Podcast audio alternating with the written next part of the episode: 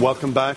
Welcome back to the School of uh, Theology. I wondered uh, yesterday and today uh, how many there would be here, whether you would still remember how it used to be last year. And uh, it, was a, it was a lovely, long, uh, relaxing summer uh, for me. And now, it's, now it's back to three months of uh, September, October, and November. We'll, we'll meet every Wednesday uh, evening.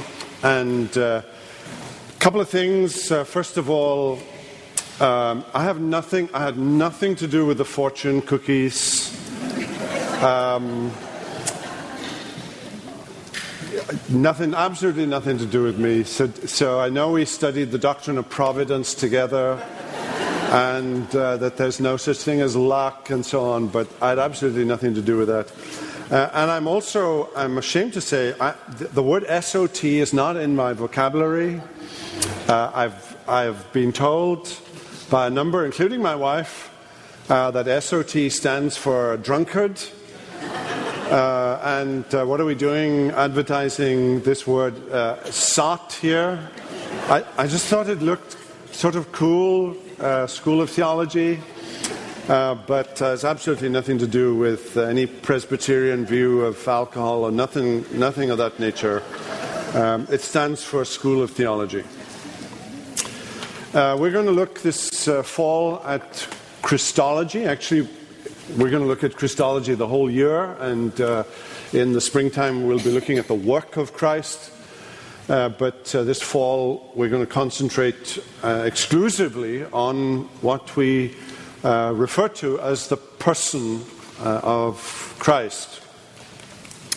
And our focus is going to be heavily dominated by looking at the humanity of Christ more than the deity of Christ, although this evening we're, we're going to look at the deity of Christ.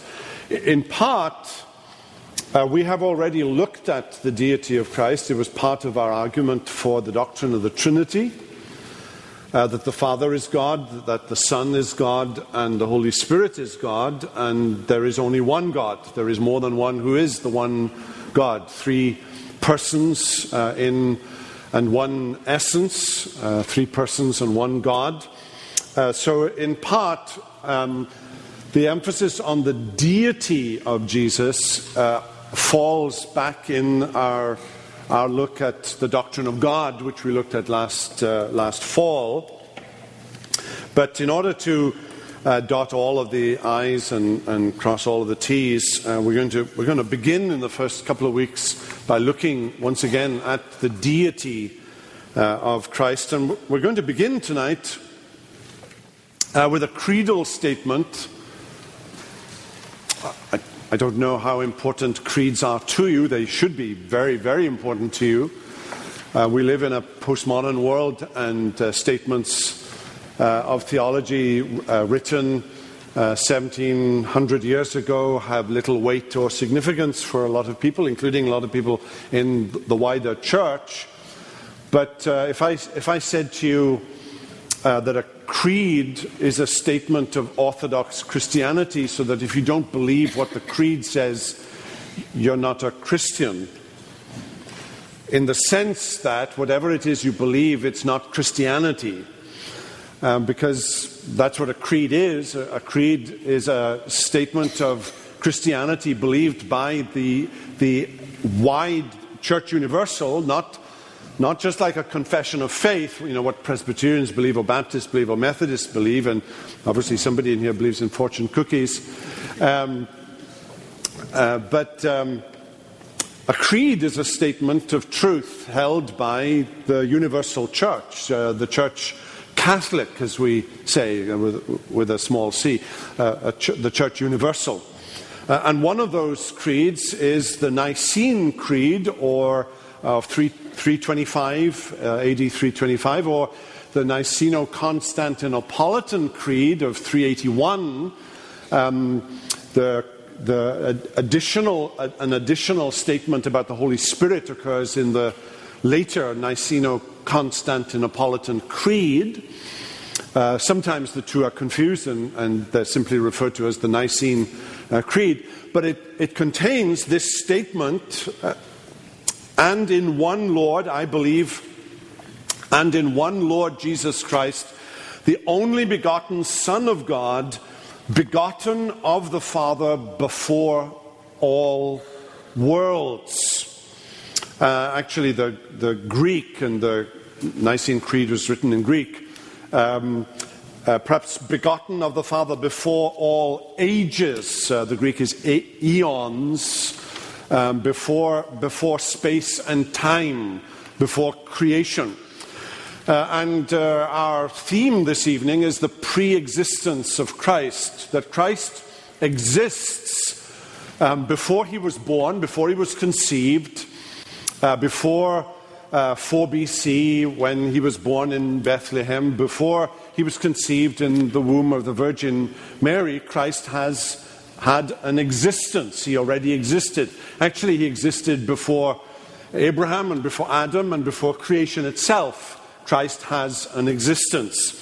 So there's a correlation between the pre existence of Jesus and the deity of Jesus, but, but that, that correlation is a tricky one because there were some people like Arians, I mentioned under, under 1A3 here, Arians.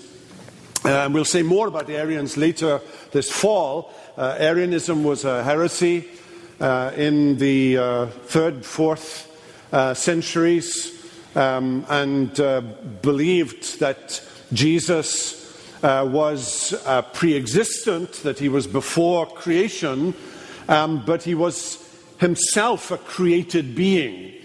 Uh, there was a time when the Son was not, was the statement of the Arians.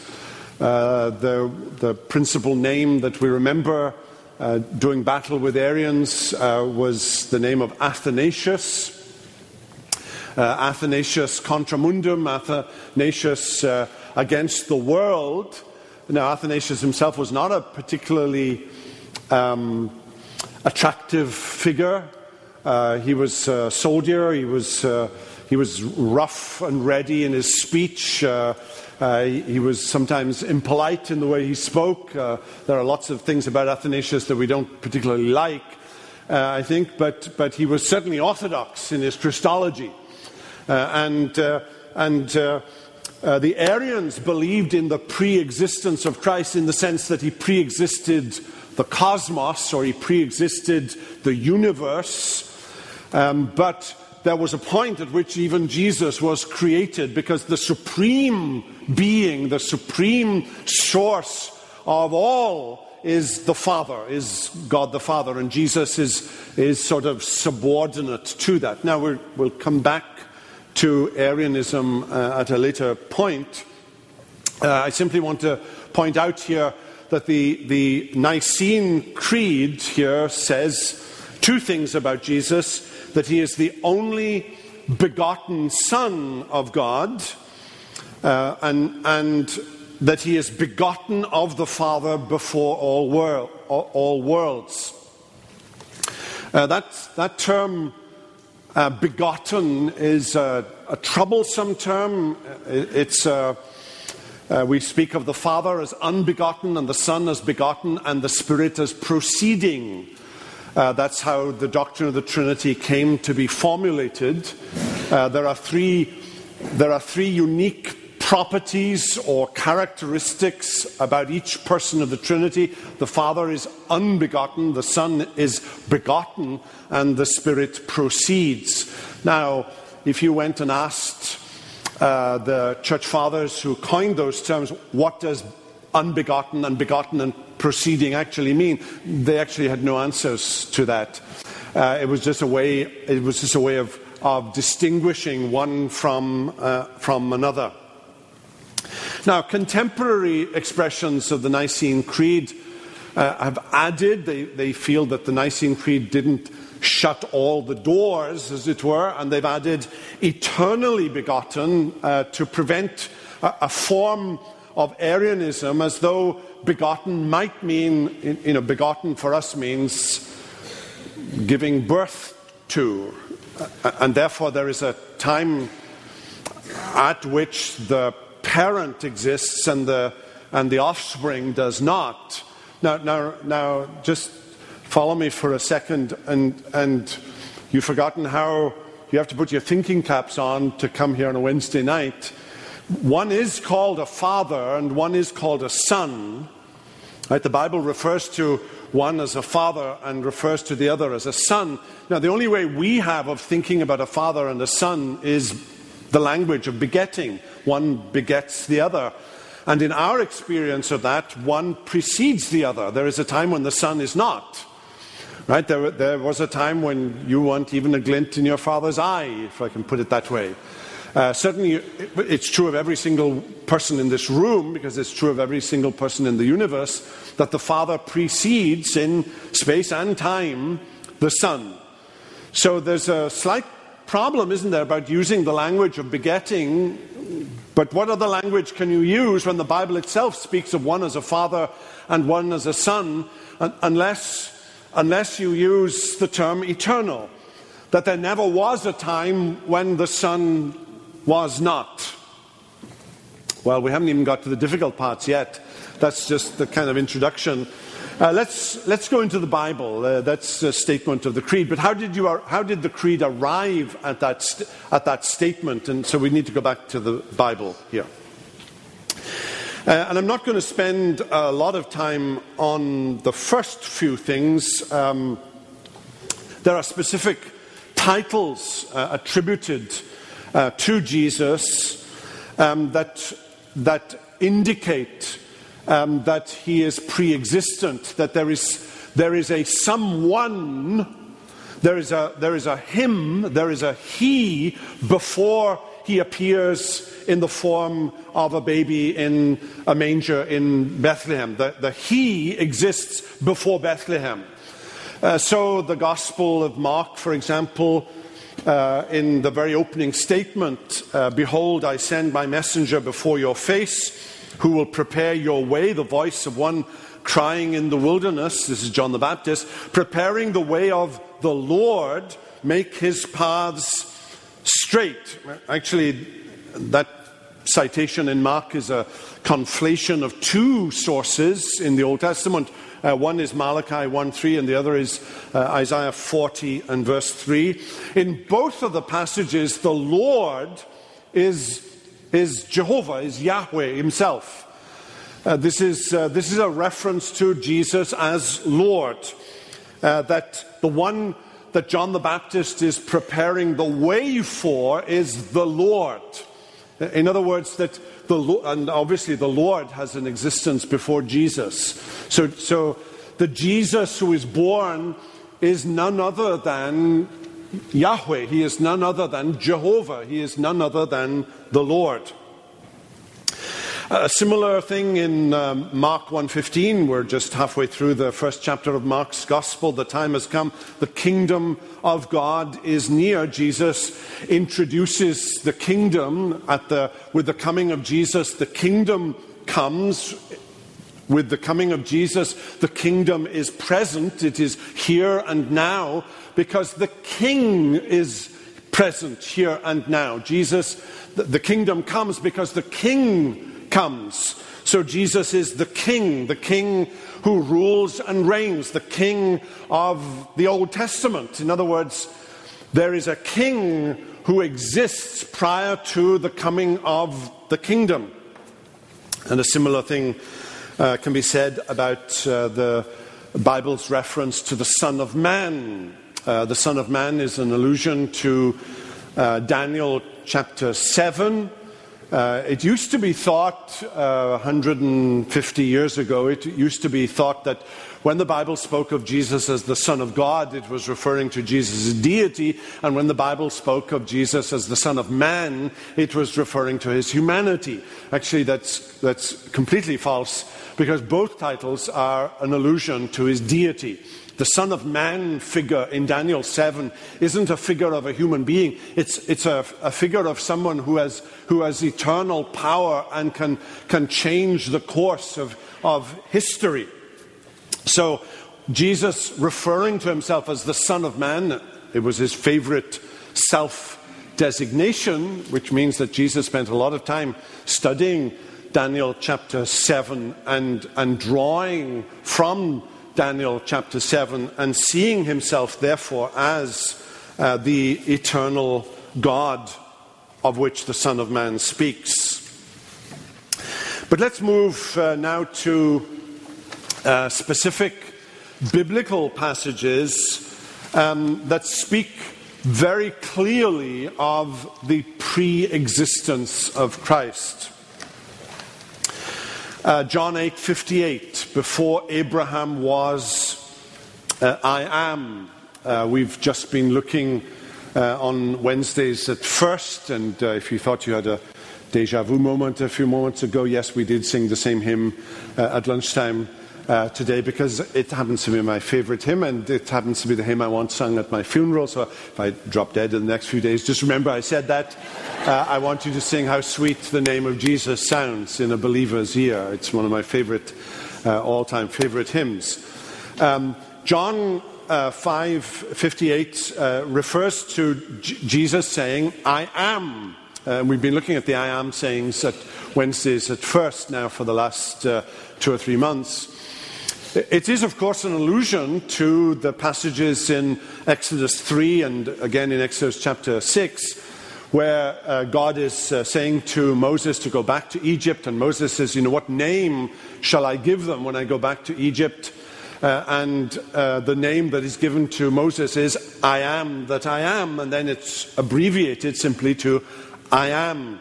And I am in Hebrew sounds like uh, Yahweh, it sounds like the, the divine name. So the divine name, uh, Yahweh, and the verb to be sound something similar in the Hebrew.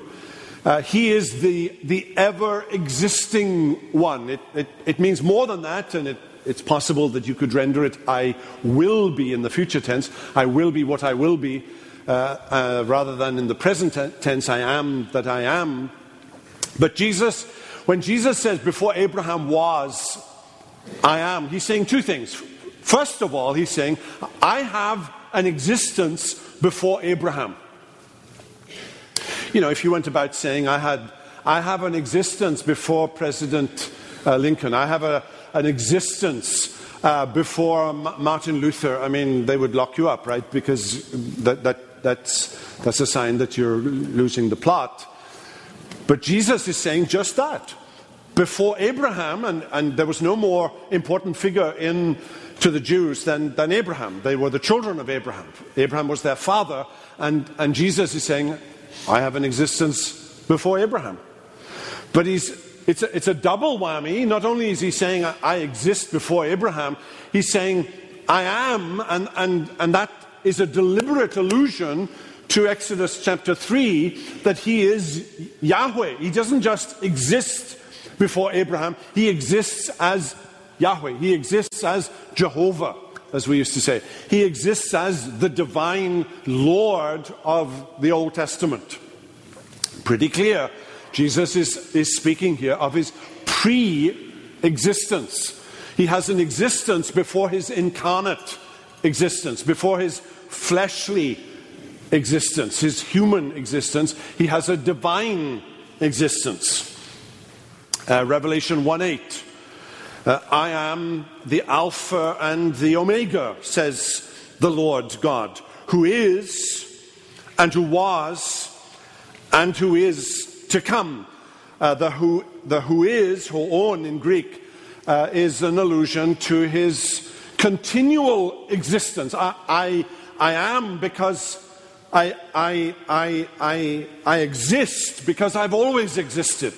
Uh, again, an allusion to his pre existence. He is the ever being one.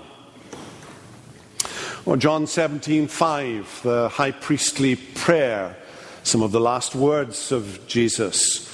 Uh, and now, Father, glorify me in your own presence with the glory that I had with you before the world existed. That's very clear, isn't it? Jesus has a self consciousness. This is Jesus, the human being, speaking here. This is Jesus with a human mind speaking, but he has a, he has a self awareness, he has a self consciousness of having existed before the world was created. So, as he is anticipating his death, his crucifixion, he's anticipating, and, and in his incarnation, something of his divine glory has been, has been veiled, has been kept from view, as it were. He's anticipating the moment when he will be brought back into the presence of his heavenly Father.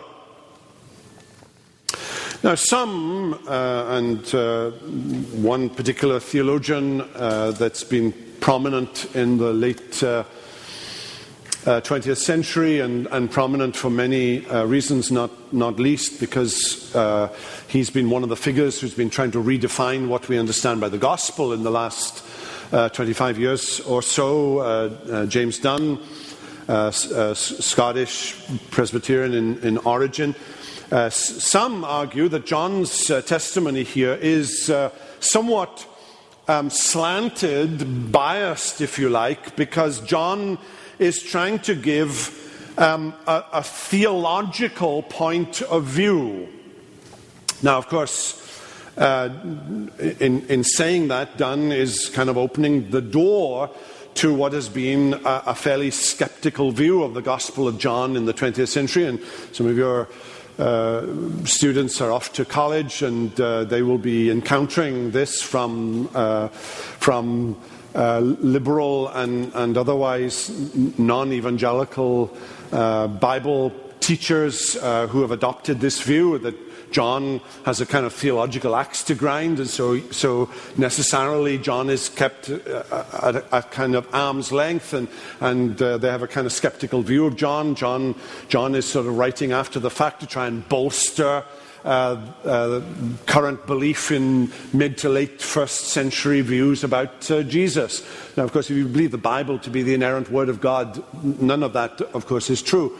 Um, but, but that's not where the, the world of uh, skepticism uh, and the world of uh, liberalism is coming from. So, so a, a lot of, uh, a lot of uh, mistrust has been put on statements in John, whether in the Gospel of John or in the book of uh, Revelation. So, uh, none of that amounts to anything for us who believe that the whole Bible, John, Matthew, Mark, Luke, the, the, the, the, the whole Bible is the inerrant word uh, of God. But you have to know that uh, some, of your, some of your children uh, in, uh, in school, perhaps, and certainly in college, uh, will be taught a very different view of the Bible, and they need to be aware uh, of, that, of that opinion. let's move to Paul, Galatians 4 4. when the fullness of time had come, uh, and, and, Paul isn't saying there, uh, I think, something about uh, the providence of uh, the Roman Empire and Roman roads and uh, common lingua franca of Greek uh, so that the gospel could, could spread. that's a secondary issue. Paul has something much more, much more focused when he says, when the fullness of time. He's speaking, I think he has one eye on Genesis 3.15, that the seed of the woman would crush the head of, of Satan. And Jesus is that seed of the woman. So when, when the prophecy of God had come to its fulfillment, to its, to its fruition, um, God sent forth his son, born of a woman. Well, that's kind of a dur statement, isn't it? I mean, how else is he going to be born? Uh, I, I, mean, unless Jesus would come on a, you know, with a stork uh, for, you know, and be planted at somebody's door. I mean, of course he's going to be born of a woman. So, so why is Paul saying born of a woman as though it's loaded with theological significance? Well, it is loaded with theological significance. He's saying, I'm thinking of Genesis 3.15. He is the seed of the woman, Eve. Right? This is the promise that's made right at the very beginning of, of the Bible. And now when that promises come to fulfillment, he is the seed of the woman. Paul knew how babies were born, right? So don't, you know, never read the Bible with the suspicion that you know more than they did. Um, that's always, that's probably always an error. Um, when the fullness of time had come, God sent forth his son, born of a woman, born under the law. God sent forth his son. Um, the very verb here, God, God sent forth his son, implies the son already exists. If the Son has no pre existence, the, the verb is, is wrong. Paul should have said, when the fullness of time was come, God creates his Son. God forms his Son, something like that. But when he says he sends him forth, it, it necessarily says that in Paul's mind, the Son already exists and he is sending him forth now as the incarnate one. Uh, 2 Corinthians 8 9, uh, a very uh, important verse uh, in the middle of a, a, couple of chapters in which Paul is talking about uh, the, uh, the the offering for the Jerusalem church and uh, the, the, the, the, poverty that has arisen because of the famine in Jerusalem. Uh, for you know the grace of our Lord Jesus Christ, that though he was rich, yet for your sake he became poor, so that you by his poverty might become rich. It's a wonderful Christmas uh, text, of course. Uh, it alludes to Bethlehem, it alludes to the incarnation. But the point is that Paul is saying he was rich and he became poor. In other words, he has a pre existence, and that pre existence is an existence of richness, it's an existence of deity. He was the second person of the Godhead, he was the Son of God, and the Son of God, he became poor for us. But it contains the, the presupposition of his pre existence. Uh, Colossians 1 uh, 15 through 17. Um, it, it's, uh, it's one of those uh, little hymns that Paul seems to be either, either, either he's composing this hymn under the inspiration of the Spirit, or, as some scholars think, that the hymn already had an existence in the fledgling early church, and Paul is simply citing uh, the hymn. That's, that's possible. He is the image of the invisible God, the firstborn of all creation. For by him all things were created in heaven and on earth, visible and invisible, whether thrones or dominions or rulers or authorities. All things were created through him and for him. And he is before all things, and in him all things hold together. Now, there are a couple of, uh, there are a couple of things here that we need to uh, allude to. One is the use of uh, the term firstborn. And that, that sort of might conjure up the idea in your mind that Paul is suggesting that Jesus, uh, Jesus uh, is the first thing that God creates. Right? He, he creates the world, he creates the universe, he creates Adam and Eve, but first of all, he creates Jesus. He is the firstborn. That would be a complete misunderstanding of the use of firstborn uh, in uh, the Old Testament. And Paul, I think, is using an Old Testament idea of firstborn as the one who inherits everything. So it's not, it's not an allusion here to, to Jesus being the first of creation, as, as Jesus being the one who inherits everything. He is the, he is the inheritor. If he had meant to use uh, to allude to the idea that Jesus is the first of creation, uh, there's a perfectly good Greek word that he could have used uh, rather than uh, the word um, uh, uh, prototokos that he, use, that he uses. Uh, there's another word that he could have, uh, that he could have used. Actually, it looks as though Jesus, uh, Paul is, is making a very direct reference here to a psalm, Psalm 89. It's a messianic psalm, uh, a psalm, and I will make him the firstborn. Uh, I will make him the inheritor. Uh, the second person of the Trinity, the Son of God, will become the inheritor. Uh, that's what the illusion is. But look, go back to the, to the uh, passage in Colossians 1. And what is it saying? It's saying that all of creation comes about in and through Jesus. So everything that is in the space time continuum is a product of the creation of Jesus. Jesus creates it. It is in and through him that the space time continuum comes into being.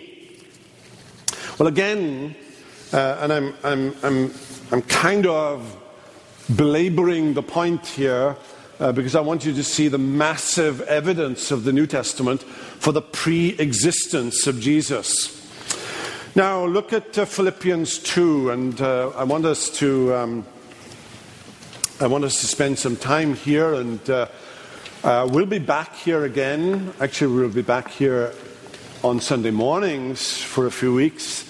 So this is a kind of primer for, uh, for a sermon or two or three um, that we'll, that we'll uh, uh, preach on Philippians 2 5 through 11.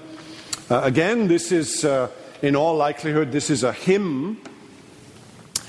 Um, Let this mind be in you, which was also in Christ Jesus, who being in the form of God, thought it not robbery to be equal with God, but made himself uh, of no reputation. He emptied himself. He took the form of a servant, was found in fashion as a man. That passage.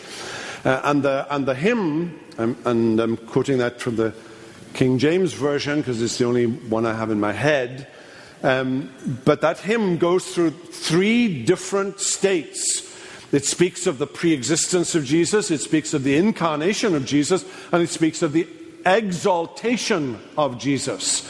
So it goes from pre existence to incarnation to exaltation.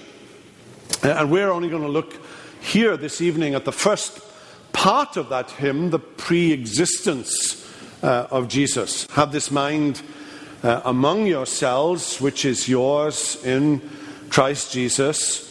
Now, notice, um, notice that Paul, when he wants to make an ethical point, right, and this is, uh, he wants people to think in a certain way, he, he wants them to have a certain mindset that is governed by the incarnation of Jesus.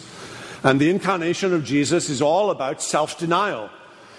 Jesus is the Son of God. He's entitled to, to everything. He's entitled to worship, but he, but he veils all of his native glory. Though he was rich, yet for our sakes he became poor. Right? Have that mindset. Uh, uh, you know, we have the opposite mindset. We have the mindset today, and it may not be you, but it may be your children, uh, of entitlement. You know, we know our rights, we know what we're entitled to. And, and the whole point of the incarnation of Jesus is that he denies his rights. He's, he has these rights, but he says no to these rights because he, he comes for others. Now, that's the ethical, moral point um, that Paul wants to make. But notice, in order to make that point, he's using massive theological statements about the incarnation of Jesus.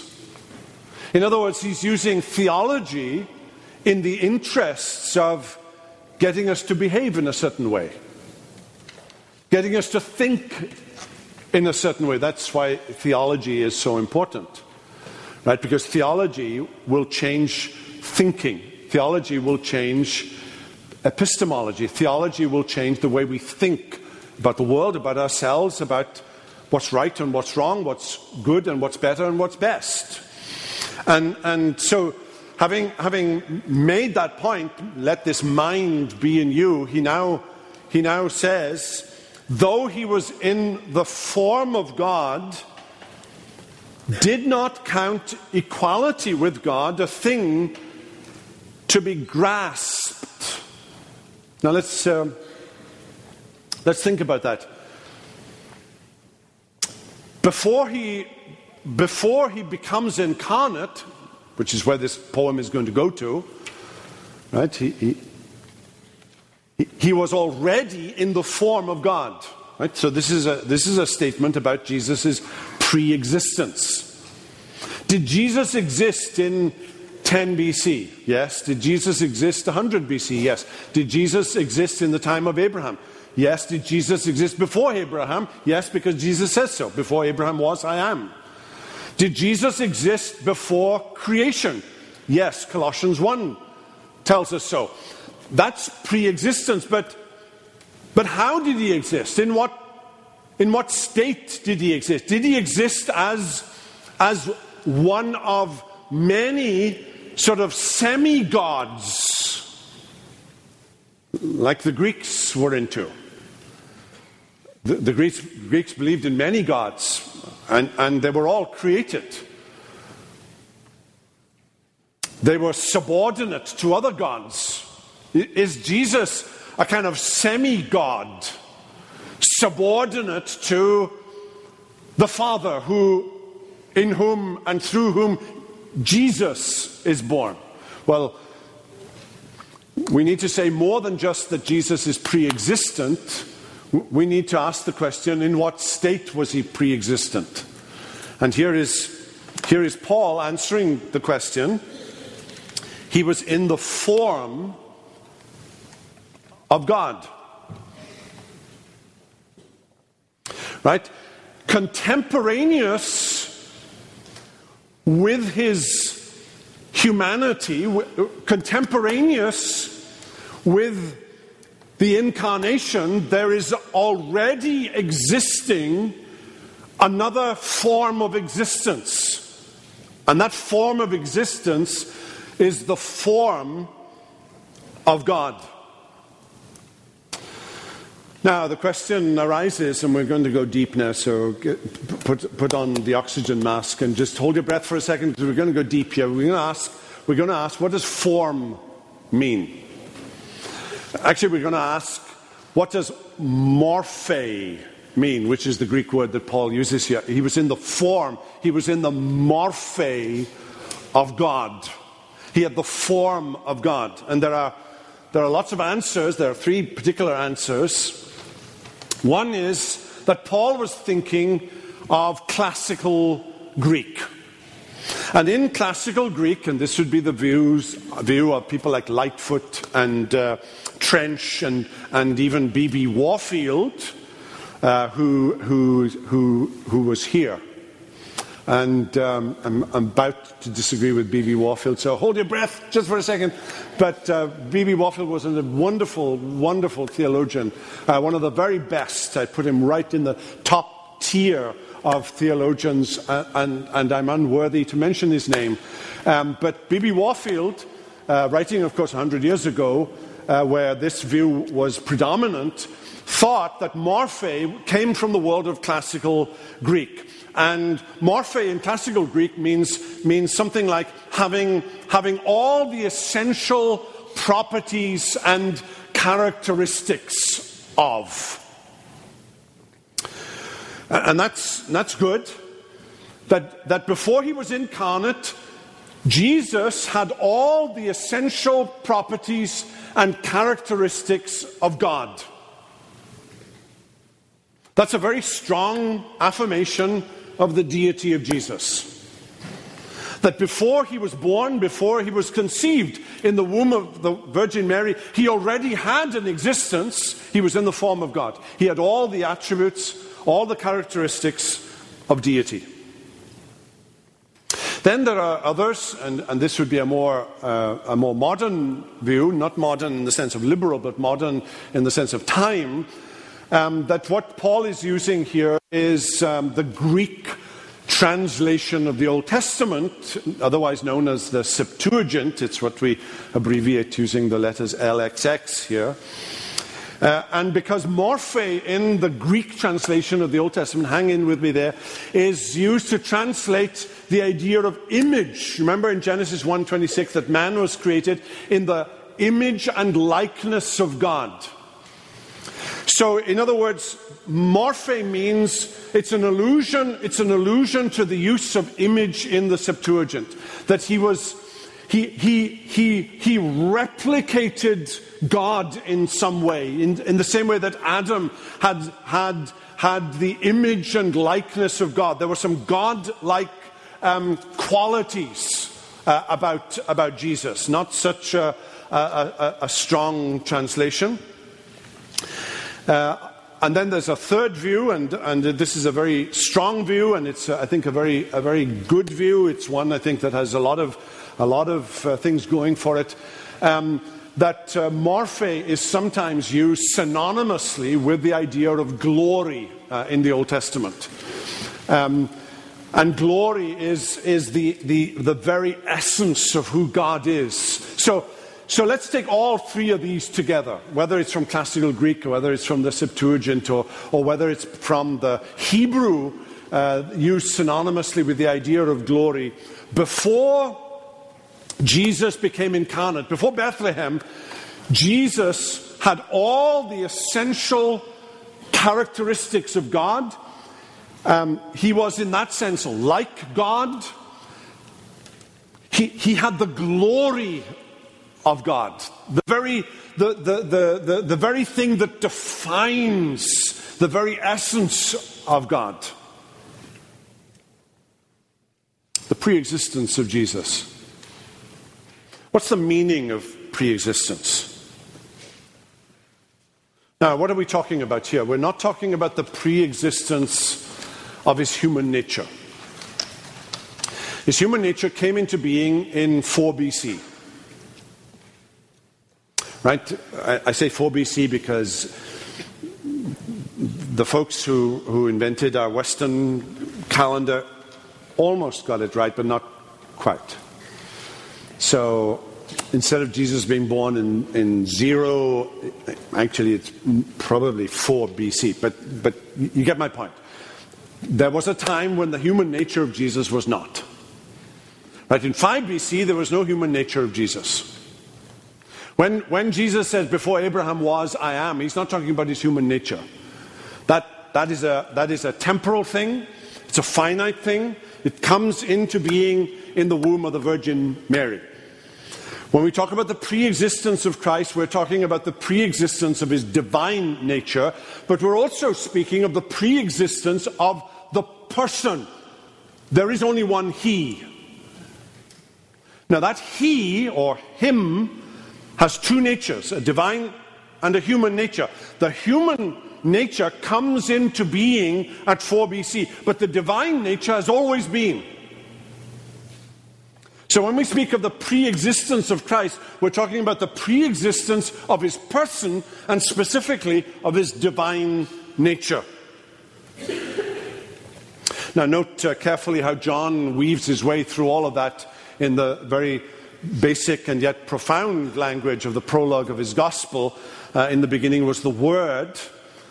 In the beginning, right, when, when creation, it, it's a direct allusion to Genesis 1 1. In the beginning, God created. So John, John is, mimicking the way Genesis, the Bible, begins. In the beginning, w- when creation comes into being, the Word already was. The Word already had being. And then Toward the end of that prologue, he says in John 1:14, and the word became the word became flesh. He moves from an imperfect tense to an aorist tense, if you know what that means. Uh, and, and, and, I don't have time to explain it, but, but he, he already was, and then something became. His, his flesh became, but his divine nature already was. Now, there are several things to avoid here when we speak about the pre existence of Christ, and we're, I'm, I'm, just going to introduce, and then we'll come back to this uh, during the course of this fall. We're going to look at some of the Christological heresies. Uh, and there are many of them. Uh, there are many, many of them, and uh, they, are, they are very important because they're very much alive.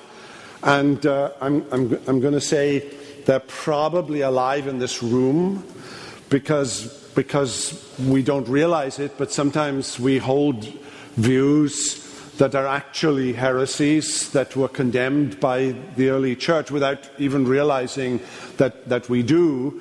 Uh, some of these heresies are, are, sadly very much alive, and they're very much alive sometimes in the loose language that we have with relationship to uh, the way in which the human nature and the divine nature relate to each other in the one person who is the Son of God. Now, one of the things to avoid is monarchianism. Sorry, but there are, these are terms, uh, they're, they're long standing terms. Uh, one monarch, uh, one arche, one, uh, one, uh, one, one, one um, there is more than one who is the one God. Um, I remember Ligon uh, Duncan, and only Ligon Duncan could get away with this, uh, in a morning sermon in the First Presbyterian Church. Uh, in full flow, and uh, uh, I mean, he was, he, was just, he was just going, and full flow, and then all of a sudden out came this sentence God is not an undifferentiated monad, he said. And there was silence, I mean, stunned silence. And, uh, and I looked around and I saw some people writing it down in the back of their Bibles. And then, I, uh, what did he say? God is not an undifferentiated monad. Um, there is more than one who is the one God. The Father is God, the Son is God, the Spirit is God, and each one are He's. There is a He who is the Father. There is a He who is the Son. There is a He who is the Spirit. But there's only one God. Um, the fact that the Son has a pre existence as a divine being means that since there is only one divine being, that divine being is differentiated. There is a differentiation within the divine being because the Father is the divine being and the Son is the divine being, but the Father is not the Son and the Son is not the Father. Now, monarchianism manifested itself in several ways, at least two ways. Um, one is what I would call, and, and, what we did call, I think, last uh, semester, uh, the Peter Sellers view of the Trinity. You know, Peter Sellers, uh, what, you know, he came on in the movie, and, it, it was the same him. There was just the Peter Sellers, but he was he was different different characters. Uh, so he would he would be an actor pretending to be this and then that and then the other. Uh, but there was actually only the one person. He was just playing three different parts. And there is a form of monarchianism, it's called modalistic monarchianism, and uh, advocated by uh, a man uh, by the name of uh, Sabellius, in particular, chief proponent of it, um, that it's, it's, it's the one God playing three different roles, but not at the same time, of course. So he appears as the Father in the Old Testament, and then he appears as the Son in the time of his incarnation, and then in the rest of the New Testament he appears as the, as the Holy Spirit. But, but he's playing three different parts. Um, avoid that kind of thinking. And then there's another form of uh, monarchianism, which is called dynamic monarchianism, that Jesus is not really God in the sense of the Father, but that Jesus is, is adopted into the Godhead in some way at a certain point in his life. Um, maybe at his baptism, maybe at the transfiguration, uh, maybe at his ascension, uh, that Jesus is adopted into the, into the, the, the tribal deities, uh, a kind of, and, and, again, that's sometimes called dynamic monarchianism. The Son is God. He pre exists as God, but he is not exhaustive of who God is. There is more than one who is the one God. Now, if you think you understand that, you really don't. We have to say something, Augustine said, in order that we don't find ourselves saying nothing at all. Right? We're, we're, we have to say something here, but we are like, you know, the doctrine of the Trinity is, is in one sense, sh- shallow enough for a child to paddle in, but it's also deep enough for an elephant to swim in. Um, so avoid monarchianism uh, Arianism. We, we spoke about Arianism earlier. Uh, Arius, and we'll speak about that a little later in our course together. Uh, uh Arianism, uh, at its, at its best, uh, was a view that God, that Jesus was less than God. He was a kind of semi God in some way, that, that he was a created being. Um, he, he, may have had godlike properties, but at the end of the day, he was a created being. And the third thing to avoid is uh, subordinationism. And again, we'll come back to this uh, a little later.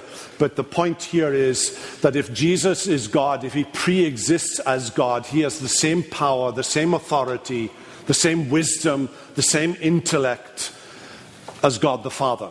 He is not subordinate in his essence to the Father. Well, a lot of things to think about, but this is the trajectory down which we're going to go this uh, fall, and uh, we're going to move from considerations of his deity to considerations of his humanity and how the two natures, the divine and human nature, uh, relate to each other and what we call uh, the hypostatic uh, union. Now, do keep these. Uh, these outlines, we didn't give you a free folder. That only happened once. So you've got to empty the folder and bring it, you know, put that in a cupboard somewhere and bring the empty folder with you now on Wednesday nights. Well, the rest of you, uh, uh, some of you are going to go to our prayer meeting in, uh, in Smith uh, Chapel and, and go there as quickly as you can, and the rest of you can be dismissed. But let me, let me close in prayer.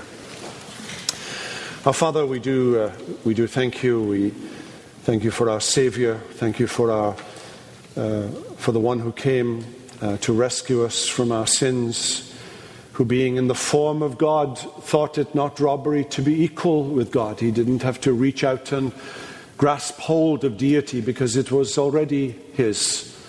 He already possessed it. Uh, he is the only God there is, and yet there is more than one who is that one God. And our minds begin to swim as we even try to think through these things, and yet this is what you have revealed in your word.